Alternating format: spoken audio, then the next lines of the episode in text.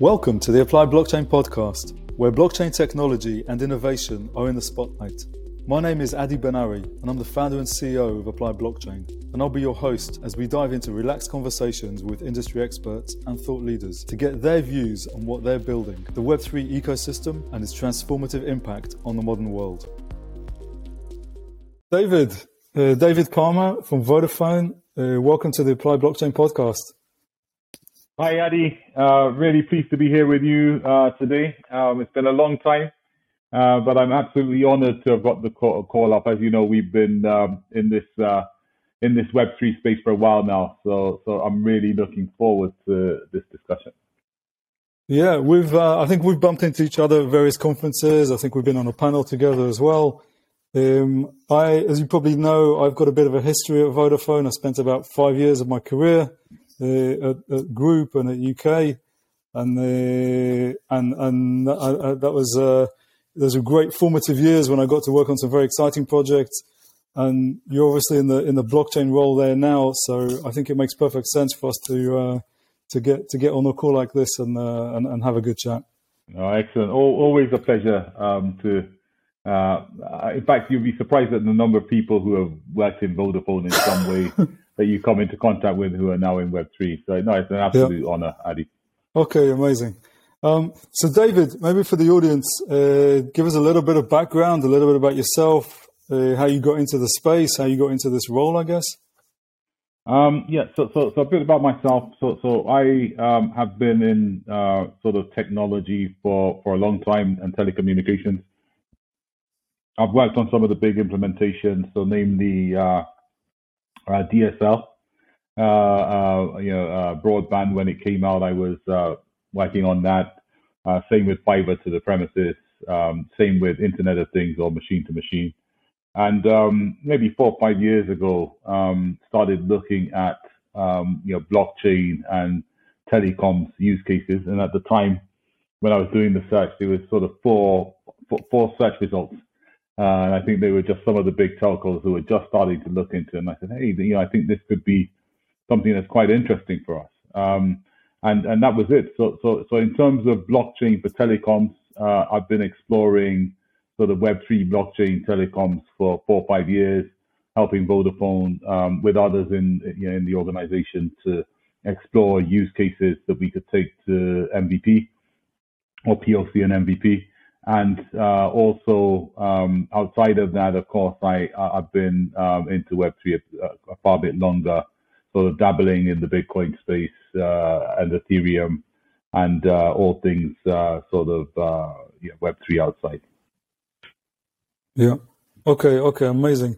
Um, and Vodafone's obviously a very big company, big group. Uh, where where do you sit within that kind of universe? So, so, so, so I um, am actually part of Vodafone Business, which is on the Vodafone Group, um, and uh, we we actually have now. Um, so I was previously part of Internet of Things, uh, but we are as a result of the uh, digital asset broker platform, which is a platform which has uh, a Web three engine to it um, and is powering interoperable digital identities for IoT devices uh, with wallets and transactions with smart contracts.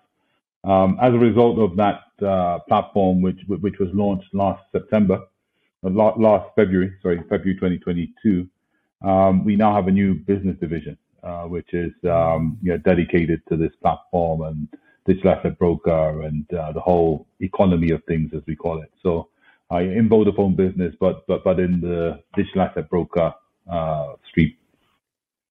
Right, amazing. Okay, um, that sounds very exciting. So, I mean, can you tell us? Can you show us what this platform is about? How it was conceived? What it aims to do? What you know? What we need to know um, about it. Yeah. no, I, I, so, so so so the digital asset broker platform, as I said, came about through that exploration into use cases for telecoms um, and uh, and blockchain. And essentially, um, you know, what, what, we started out looking at is, okay, can we get a peer-to-peer micro payments transaction between two devices? How could we do that? What would the enablers be?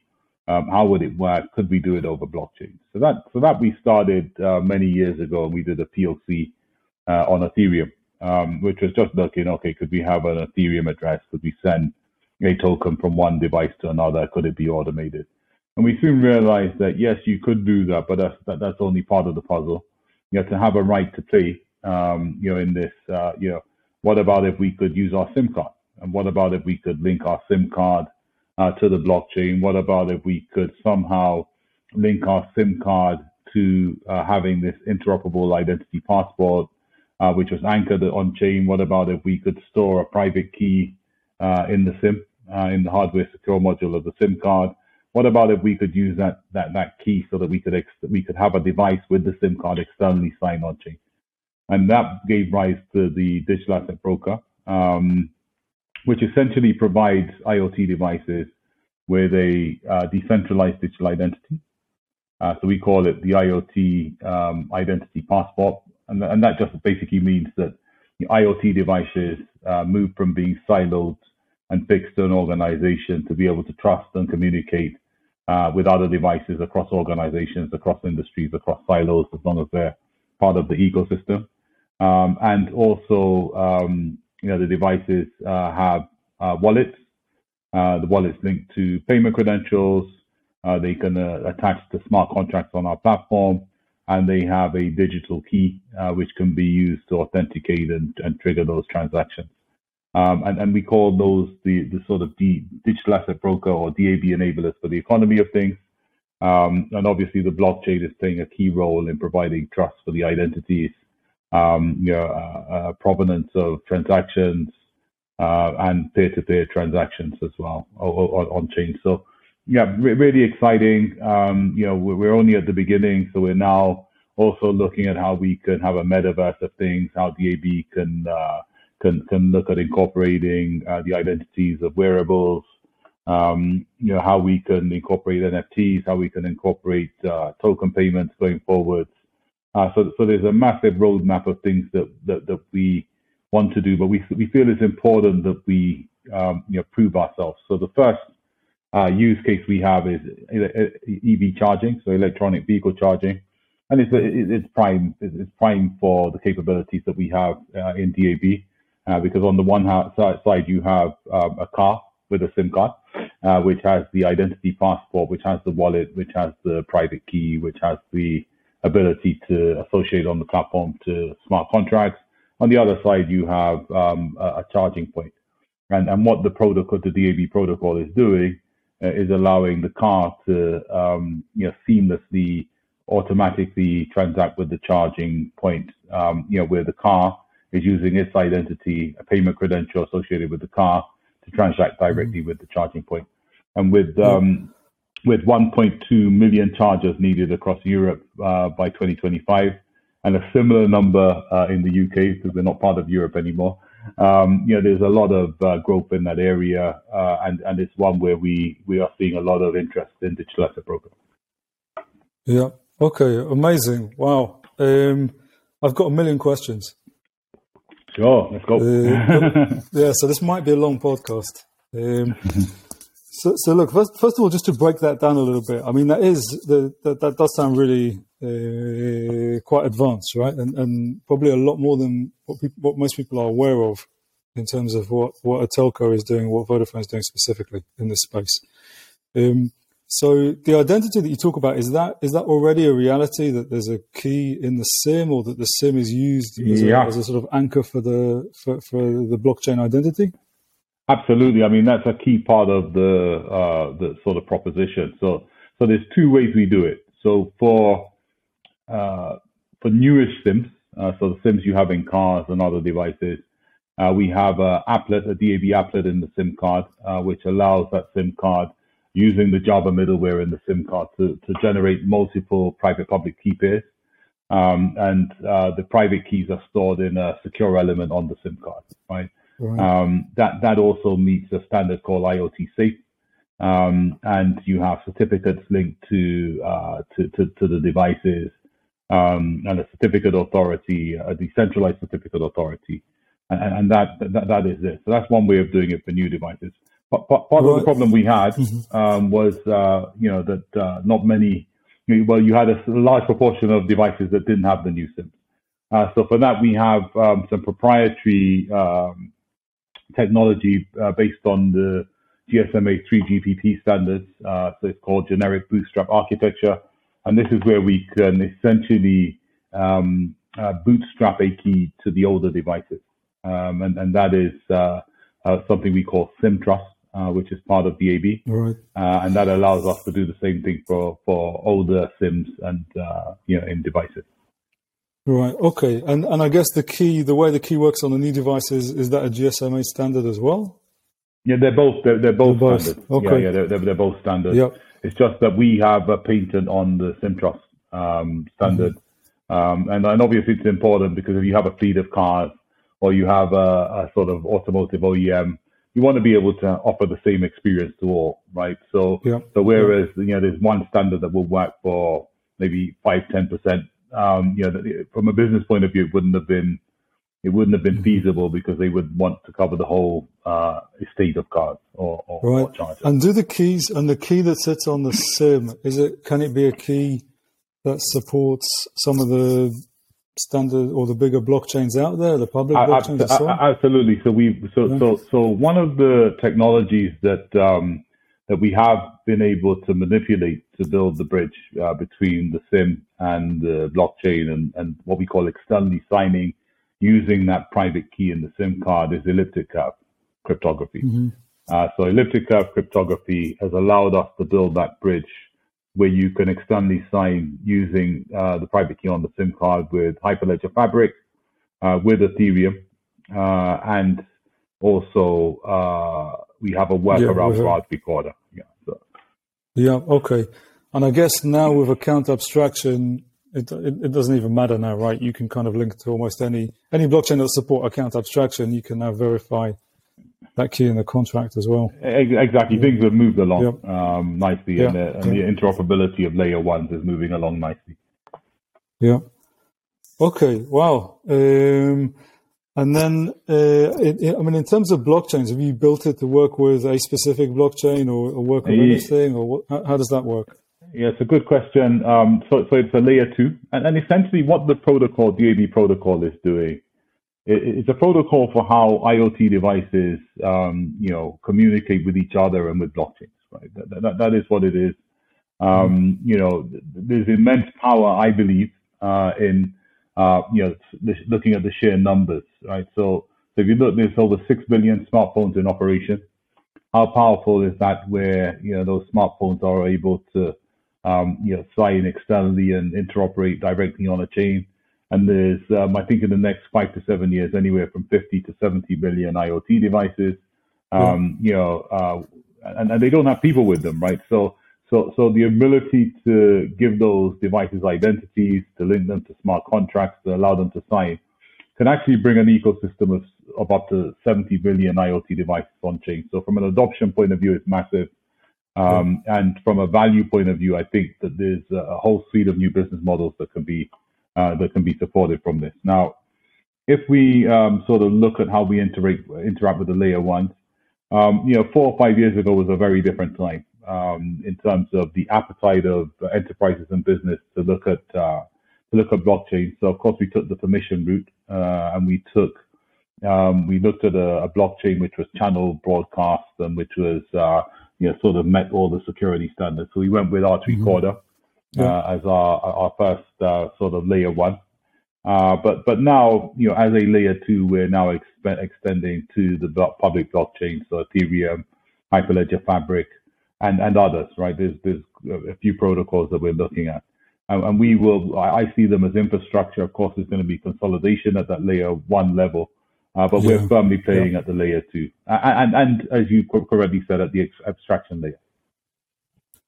Yeah. Okay. I'll just say, say a word or two about account abstraction as well. Um, I mentioned it earlier. This is a new feature that that has now been launched on Ethereum as well and EVM compatible chains. And we're seeing it on some of the other newer chains as well, especially the zero knowledge rollups. Um, so account abstraction um, is basically a smart contract that acts as a wallet.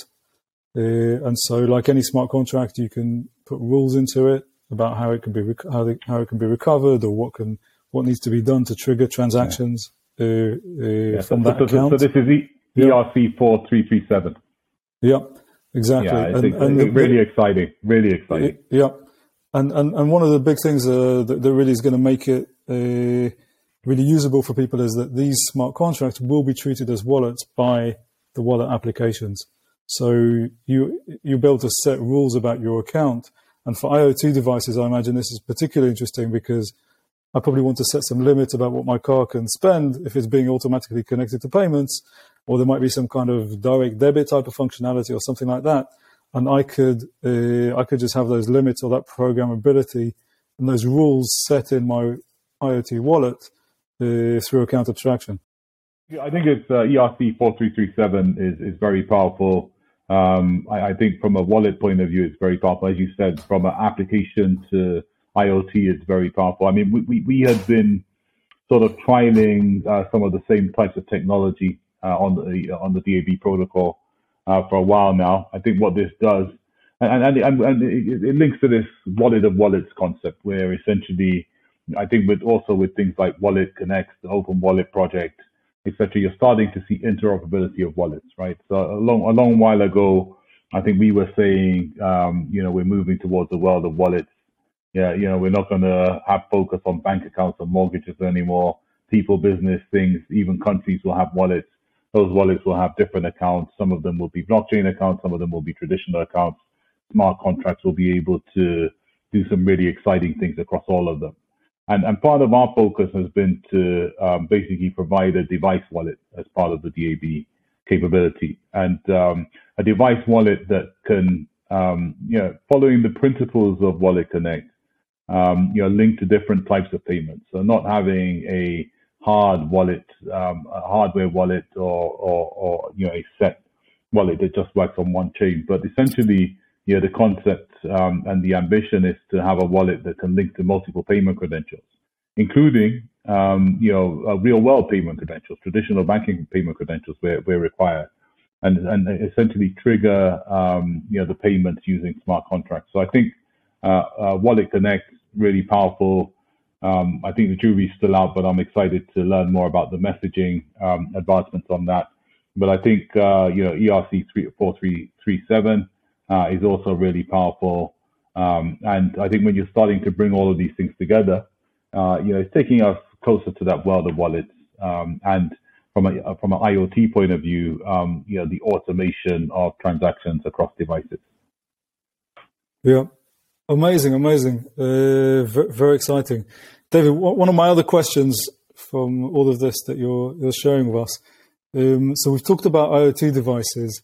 Uh, has Vodafone uh, explored this yet, or it, will it also work with uh, consumer devices, mobile phones, or is that a separate, a different? No, thing? no, absolutely. So, so um, you know, part of um, part of the three components of, of DAB. One is what we call root of trust at the edge, and we start with the SIM card because that's what we mm-hmm. have control over. Um, you know, Vodafone has been a, a sort of leader in uh, managed connectivity. We have 160 million IoT devices in the ecosystem.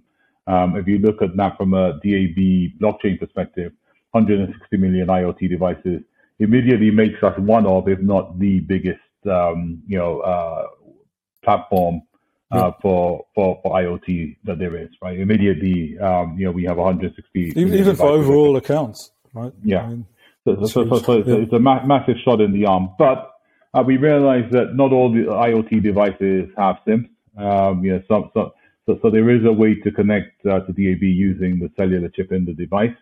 Um, and uh, you have some, and then that covers some Wi-Fi devices and others. Um, you know, we are working on making it multi-operator as well. Um, so, so that root of trust at the edge uh, is important to, to embrace I- IoT devices with different types of connectivity. And also, what we're realizing uh, in our journey uh, into EV charging is the importance of people and smartphones, right? Which, you know, for that particular use case, it wouldn't be the case for a cargo container with a sensor um, that's selling data, but it would be for EV charging where you have a person. And where you have a person and that person is part of the experience or part of the sort of checks and balances, uh, you know, you, are able, we were also able to um, use the I, create a connection between the device identity and the person identity and authenticate certain verifiable credentials. So yeah. uh, in, in, the case of a fleet driver, we can uh, check yeah, before the fleet driver enters the car uh, that they have a fleet credential, i.e. they're meant to be driving the car on that day. Uh, but we can also authenticate, use that same credential to authenticate them to use the wallet and the payment credential in the car. Mm-hmm. So you're starting to see a connection uh, between the person and the device. And one way that you have, one, one actor you have in that authentication is the mobile phone. So, yep. so mobile phone as proxy, as we call it, or indeed use cases for sort of retail payments where you have a mobile phone uh, device which is DAB enabled is also on the roadmap. Um, so, so, so yeah, the mo- mobile phones mm-hmm. definitely on the roadmap, and and and again, it allows us to use our, our footprint to to kickstart uh, those use cases in the ecosystem. Okay, that's that, that's interesting. Um, just touching one of the points you mentioned. Uh, you talked about cargo tracking, for example. Um, I mean, this is interesting because a, a, lot of the use cases that we we get presented uh, and asked asked to build for are for tracking different types of cargo and using sensors uh, in order to put the sensor information onto the blockchain. And one of the problems we've always had is that does, how, how, do we authenticate that sensor information, right? How do we know it's original, it's come from the sensor uh, itself and it hasn't been interfered with before it enters the blockchain system in the first place? And so we've, we've asked, okay, we need some kind of key to be on the device itself. Uh, but if these sensors are enabled with a SIM, uh, which they should be in order to be able to share data, they usually would be, then the SIM itself could sign on behalf of the device, on behalf of the sensor, uh, if it has a key on it. And so if you put those two things together, I think that becomes really interesting, really powerful, because then you've got data on the blockchain or transactions being pushed to the blockchain from devices where the data, where we have we have we have digital, uh, so what I'm looking for, provenance, if you like, and cryptographic provenance all the way back to the sensor, and you can trace that and prove it in the smart contract before you act on it. Uh, absolutely. I mean, I think that that is the power. Uh, you know, one, one of the powerful things about DAB is the ability to allow a device to sign on behalf of its owner. So the, the, the, the yeah. device doesn't uh, live in isolation, or you know, but but it's on behalf of an organization or a person. A device has a key, which under certain conditions outlined in the smart contract, it can sign for. For example, with the EV charging, uh, we've got the car. Um, so, so with, with, with, EV charging, what happens is you, you know, the car pulls up, you plug it in, uh, you have a handshake between between them, an identity check. Uh, you then have a tariff, and, and then you have the transaction. The transaction creates something called a charge data record, and that charge data record is basically used to for the settlement, either using a real-time uh, card payment or a post-pay settlement. Now, with DAB, we're able to get the car to sign that charge data record and the charger.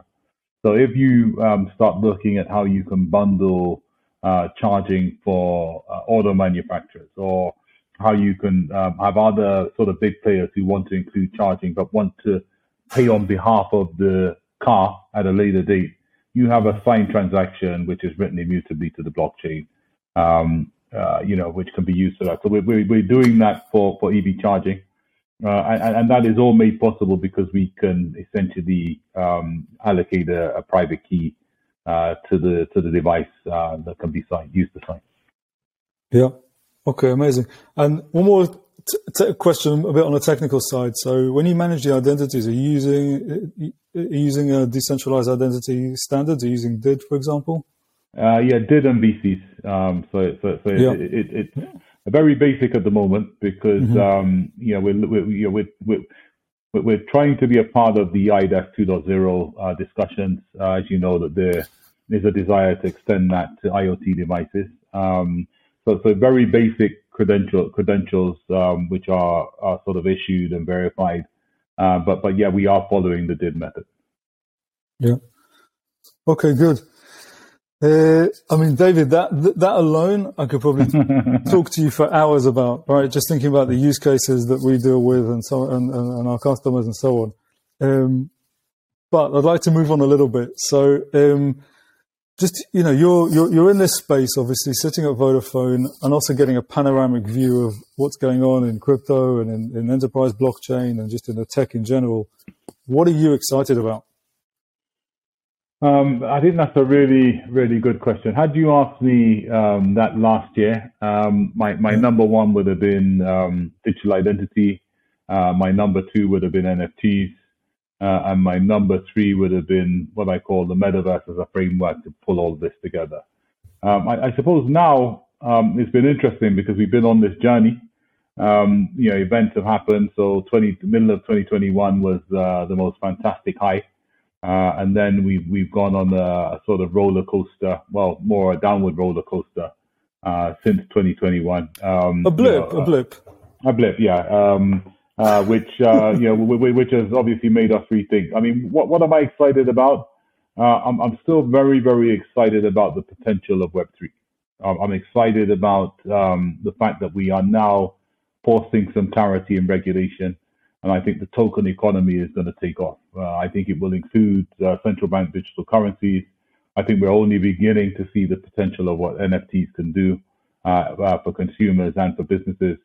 Um, and uh, I, I, think digital identity uh, with initiatives like eIDAS 2.0 from the EU, you know, is now needed to drive some of the things that's happening with AI and the metaverse. So I, th- I think those are the things I'm excited about. I would have also uh, spoken about the metaverse and being excited about the metaverse and the five trillion opportunity by 2030. I think you know you, you have the hype cycles and, and some of the excitement died down uh, with Microsoft not making the sort of money they expected to, uh, and, and and issues around adoption. But you know I I, th- I think if you look at um, where we were with smartphones or sorry with mobile phones and how that started off, um, mm-hmm. you know we're going to see uh, a lot of uh, a, a lot of innovation to, to, to make access to the metaverse better and, and, and a lot of innovation to make the metaverse uh, better as well once you once you're in there. So I think that's exciting. But I think the one thing you cannot miss out now is uh, this whole generative AI and what's happened with the open AI and chat G, uh, GPT. Um, yep. and yep. Uh, and I think that now comes into it, um, you know, in, in a big way in the sense that you now have um, you know Web three um, you know, this whole AI, generative AI, uh, you know, and the metaverse framework all coming together um, to forge this new world. And we're starting to see. Uh, I was reading an, a, an article this morning about um, you know uh, AI-driven radio stations. Um, you know, the, you got you, you got uh, you know the head of IBM talking about the jobs that the you know the white collar jobs that can be replaced with AI. Uh, but I think AI needs a conscience, right? Um, and I think that conscience and check and balance um, can be Web3. Uh, I think provenance, I think, uh, you know, some of the ways that communities are acting and voting, etc., could, you know, our consensus governance, and, yeah, yeah, could could be a way to govern um, how this technology moves forward. Uh, but I think it's also, um, you know, a way where uh, this, tra- this, this, you know, these technologies can be tra- transacted real time uh, where we can trace that back to a person, um, you know, etc. So I think, uh, you know, I think, uh, you know, that whole uh, axis of um, of Web three, generative AI, and uh, metaverse are still the three pillars that that excite me. Yeah. Okay, interesting, interesting. I mean, we're obviously, you know, we're we're we're part of this space as well, um, and when we look at this, uh, you know, I guess uh, you know, any hype hype cycles usually go over the top. right? It's already happened a couple of times uh, in the blockchain space, and then when they when they go over the top, they usually drop quite fast and quite hard. Um, but I think behind them uh, there is interesting technology. There's technical efficiencies. That's the things that we really that's the thing that we're really after, and, and the, the, value that we see in the tech. Um, I think if you've got an IoT device which is uh, handling small payments and it's doing it directly from the device itself and it's got rules which are secured through a blockchain, um, then you're potentially looking at, at, at, increased security around that payment um, and, and, and lowering the, tran- the overall transaction costs uh, of processing those payments. You, have got an efficiency there just in that space alone, uh, which I think is, is, is a technical efficiency which, uh, which which is a value. So hype, no hype, whatever. I think if there's value hmm. there, that's th- th- there's value there, right? Uh, and and obviously it takes time for the narrative, and, and especially with the, the cycle we've just been through and some of the bad actors, takes time for, for people to get comfortable uh, with the technology again. But for me, the tech, if the tech works and it brings efficiencies, you know, all the rest uh, sh- should fall into place over time. Yeah, I agree. I mean, I think if we look at numbers, um, at the last count that that, that I had, uh, and it may have changed, but there was over 300 million people who own the digital assets. So roughly an ecosystem of 300 people who are involved in Web3 in some way or another. Mm-hmm. Um, we have uh, six over six billion people with smartphones across the world. Uh, you know, billions of IoT devices. The value of of bringing those smartphones and IoT devices to Web3 uh, from an adoption point of view is absolutely massive. Uh, what can be done where you have that adoption and you have uh, the power of smart contracts and other capabilities on Web3, um, you know, could be really powerful. So uh, yeah, lo- looking forward to more of that. To be honest, Adi. Yep. Can I ask you, David, have you come across uh, some of these, um, you know, decentralized infrastructure networks? So networks that have, uh, root, you know, different types of routers and so on. Um, so are you talking about uh, sort of blockchain as a service? Um, not so much blockchain as a service, but um, more um, so communications infrastructure, whether it's Wi-Fi routers. Oh, oh okay, okay. So you're talking about so me- mesh networks, right? Uh, mesh networks, yes. Yeah, yeah, yes. yeah. So, so, so I have. Uh, so I think Helium is one of them that obviously has a lot exactly. of uh, a lot of attention, and it's it's, it's really interesting. Um, mm-hmm. Obviously, with my current badge on, um, yeah, it's something that is part of the evolution, right? Uh, and you already sort of see, um, you know, how, how you can bring efficiencies where there's no coverage, uh, and, and how we need innovation uh, for this. So, so yeah, I mean, I mean, it's something that's very, very interesting. Uh, mesh networks, um, and it's, and I'm sure it, it's an area where again, digital identity transactions, um, you know, uh, and uh, and the ability to have security uh, across devices is, is really important to do that. But yeah, it, it's uh, mesh networks. Uh, you know, excited me two three years ago, and I, I think uh, you yeah. know was, was yeah, it's an exciting topic. Yeah, I mean, a lot of these things are kind of in spurts, and then you know, somebody there's like an initial attempt, and then it may or may mm. not work, and you know, it's uh, it's interesting. Um, but again, just to just to describe these a little bit. So my understanding of it is it's it's really a token based uh, system where where people, I guess, individuals can host uh, these devices, um, and they get rewarded through w- with tokens, and those devices come together to form some kind of uh, uh, you know they provide some kind of communication service. So it could be, for example, a bunch of Wi-Fi routers that people host, and people going walking by can maybe connect to them in some way. Uh, yeah. And then there's a token economy around that.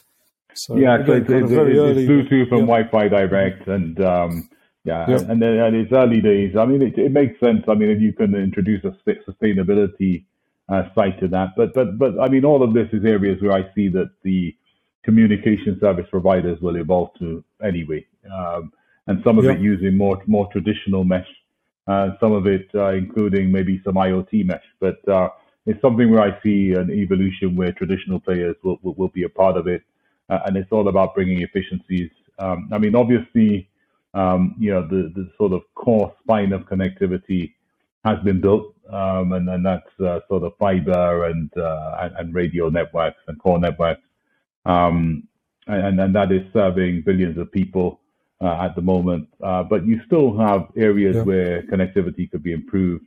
Uh, you have areas where um, you know some people don't have uh, the right connectivity to allow them to participate in uh, in the creator economy or other opportunities, sometimes in developing countries.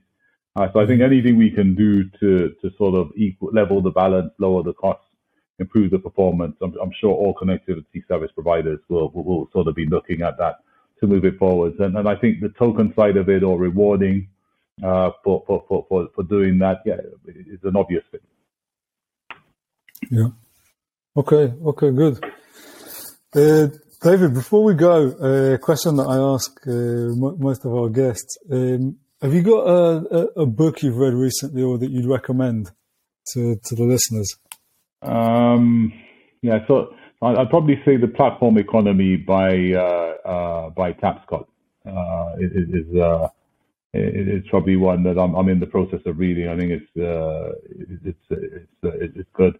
Um, there's there's some metaverse books that uh that, that I've got to read. I'm writing one myself, uh, so oh. I don't oh. want to be too too influenced. Uh, so the, so the, uh, my, my, book uh, is, is, entitled "The Business of Metaverse." Uh, you know um, okay. how, how you can use Web three uh, for that, um, and it will be out in December. So but uh, yeah, I'm, I'm, actively reading and actively watching uh, what's happening, and, and there's some really exciting initiatives. Um, you know, so so so, and what's interesting is that we're getting this excitement, uh, especially in the business and enterprise world, at a time where uh, we've seen uh, you know sort of cryptocurrency market go down, and there's been a, a lot of boom in the markets. But actually, in, in terms of what's happening for the you know the protocols and the investment going in there, and the investment mm-hmm. for Web3 in, uh, in sort of business and enterprise has gone up, especially the metaverse. So the metaverse, um, you know, 120 million billion was uh, invested in the first six months of 2022. I don't know how that panned out towards the end, but it was, you know, there's still a lot of money uh, going into Web3 metaverse. And of course, there's going to be a lot more yeah. going into generative AI now. So exciting times. Yeah, this, I mean, this this is also what we've been feeling from our customers. Is actually the the enterprises are, are kind of uh, coming with new requirements now. Um, whereas previously it was kind of crypto stealing the show. Um, enterprises are now uh, we're, we're, getting more and more uh, inquiries and, and requests. Um, sort of enterprises look, looking at different aspects of the tech now, yeah. especially as and it's I maturing. To, I wanted to ask mm-hmm. you, Adi. So, how how important do you think the the merge, right? So the uh, for for Ethereum, uh, the mm-hmm. the move from uh, proof of work to proof of stake, which which I understand uh, reduced the energy consumption of the Ethereum protocol um, by by maybe over 90%, uh, at least when it when it happened. Um, and now you have um, other EIPs which will come in to increase the TPS. Um, how important do you think um, you know uh, the merge, uh, you know that move from proof of work to proof of stake, and also the the current initiatives, um, EIPs coming in to improve performance will be uh, to make make uh, public blockchain more attractive for business. Yep. I'm interviewing you now, so I, I, wanted to get your view on it. no, I'm, I'm, I'm, I'm happy to, to, to answer, to, to be interviewed as well. Um, but it's, uh, it's, I mean, it's a big question. Right? I, I, think, first of all, the merge, uh, if nothing else, I think was an incredible engineering achievement right? Yeah. So to have a relatively decentralized open organization execute on a living live protocol with billions of dollars of value on it and, and effectively have an open heart transplant, right? It, it, they effectively changed the engine. Um, that, and, and, and, you know, it just went smoothly. That's, I think, I think it's an incredible uh, engineering feat. Um, so that, that, that's amazing in itself. Uh, it, it, it obviously makes Ethereum more scalable, or it will make it more scalable in the future. It makes it, it, it will bring down the price and it will also make it much more palatable for a lot more people who obviously care about the environment and potential damage to the environment through the extensive proof of work. So I think it's something that had to be done. Um, there will always be the purists who will say that proof of work has the uh, the incentive the, the, the, the incentive mechanisms which are maybe harder than proof of stake, uh, and, and, therefore on some level maybe more more secure. Uh, but Ethereum itself is is obviously very well decentralized, right? And that's why still most of the value in the blockchain space, in the crypto space, is either on Ethereum itself or bridged from it, right? So originating from it. Uh, I think it's as high as ninety percent. Um, so, so I think that that's that that in itself is super interesting. Then I think there's the scaling. Uh, the, Vitalik obviously has a roadmap for scaling Ethereum, but if you listen to him, he's on the one hand there's sharding, on the other hand he talks a lot about zero knowledge rollups. Yeah. And these ZK rollups. Yes, yes, and in particular, so ZK snarks is zero knowledge proofs, which really have two primary uses that we've seen. One is to is for data privacy, but the other is for scalability, because the proofs can allow us to take some data and then create a mm. compact proof about that data. So it's being used, so that's a compression, and it's being used to have these layer twos where you have maybe tens of thousands of transactions and they can get compressed into a single transaction, which gets posted to layer one Ethereum. Um, and that, that is part of Ethereum's own uh, scaling vision now, uh, is that Ethereum will be this decentralized anchor rock in the middle, if you like, and then we'll have these uh, zero knowledge roll ups that will roll up to it with very scalable transaction throughput outside and potentially also privacy because anybody mm. could really host a, a ZK rollup the protocol and, and nobody would see the transactions. We'd only have proof about the transactions, cryptographic proof on the layer one, which could be verified uh, without revealing anything, unless unless it was wanted, unless somebody wanted to, uh, to, to to reveal and use those transactions on layer one.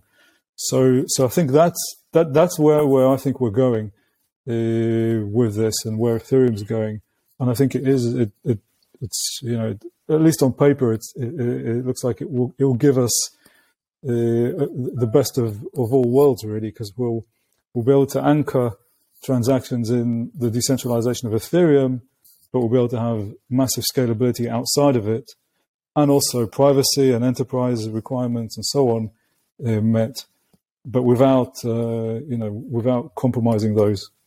So, so yeah. I think that's how we had to get the best of both worlds. No, I, I think it was massive as well. I think it was uh, one of the biggest steps I've seen for yeah. making public blockchains, um, you know, more attractive for business and enterprise. So I think it's really important. Also, I know from sort of what Vitalik was saying that he also made reference to mobile phones and you know mobile phone uh, uh, mobile phones participating in the consensus uh, uh, going for you know in the future, um, which of course excited me, and I posted on it uh, because yeah. uh, I, I think that's where it's going to go as well. Um, so no, yeah. no, exciting exciting times ahead, and um, yeah, as I said, one of the other things I've seen is this as a service model where essentially you're getting um, a lot of people offering trust as a service. Uh, where mm. you know where, where you need to have a, a sort of consensus or, or, trust as part of your solution you call an API and they do it. Um, I, I, don't know what your views on, on that is. Um, from a purist point of view, it doesn't uh, sort of fit in with the whole decentralized model. But this seems to be how uh, they're making that sort of bridge between enterprise, so uh, API based um, technology and uh, Web3. I think it's okay as long as you have the cryptographic trail. Mm. If you if you if you have the, the key anchored in the enterprise where if you know where the data is coming from and you have cryptographic proof of that, that's fine. If you start with a non-cryptographic API, and and and that's and you know the that, that's receiving data from somewhere, but we don't have cryptographic anchor or proof or signature or something of where it's come from, then I think we've we've, we've lost something. So so I think uh, we have to have the cryptographic uh, audit trail. Um, a few things just to link to some of the things we're doing. So so with silent data, which is a, a kind of oracle that we have, um, we can link to Web2 APIs, standard APIs, which which aren't enabled for blockchain, but which are HTTPS based. So they have a server that has a, a key, an SSL key, and and we can use that in order to prove that the data has come from those data sources. Nice. So there are ways. Nice. So there's there's ways to solve for that. Yeah, um, so let's have a conversation on mm-hmm. that, Adi. That's cool. Yeah, yeah. of course. the other thing Thank is, you. the other thing is, David, we've got we, we've just published a report on our, own predictions from a tech perspective for 2023. So it's nothing about tokens, nothing about the uh, regulation, pure tech. Um, but we've we've touched there on wallets, hardware wallets, these zero knowledge roll ups, and so on. Um, and I think uh, um, I think we need to talk about IoT there as well. So I'll share that with you, and maybe we can do something uh, no, together on that as well. We would love, would love to um, uh, uh, sort of discuss the economy of yep. things or the metaverse of things. Uh, yeah, and I think the uh, SIM know, as a wallet is super interesting. So we'll, uh, I'd, I'd love to reference that as well. Excellent, no problem. Yeah, thank you, Adi. All right, David, thank you very, very much. That was super interesting. Thank you for listening to the Applied Blockchain podcast. Make sure you follow us on LinkedIn and Twitter for more updates. I hope you enjoyed today's episode, and if you did, please let us know by leaving a review and clicking subscribe. Until next time.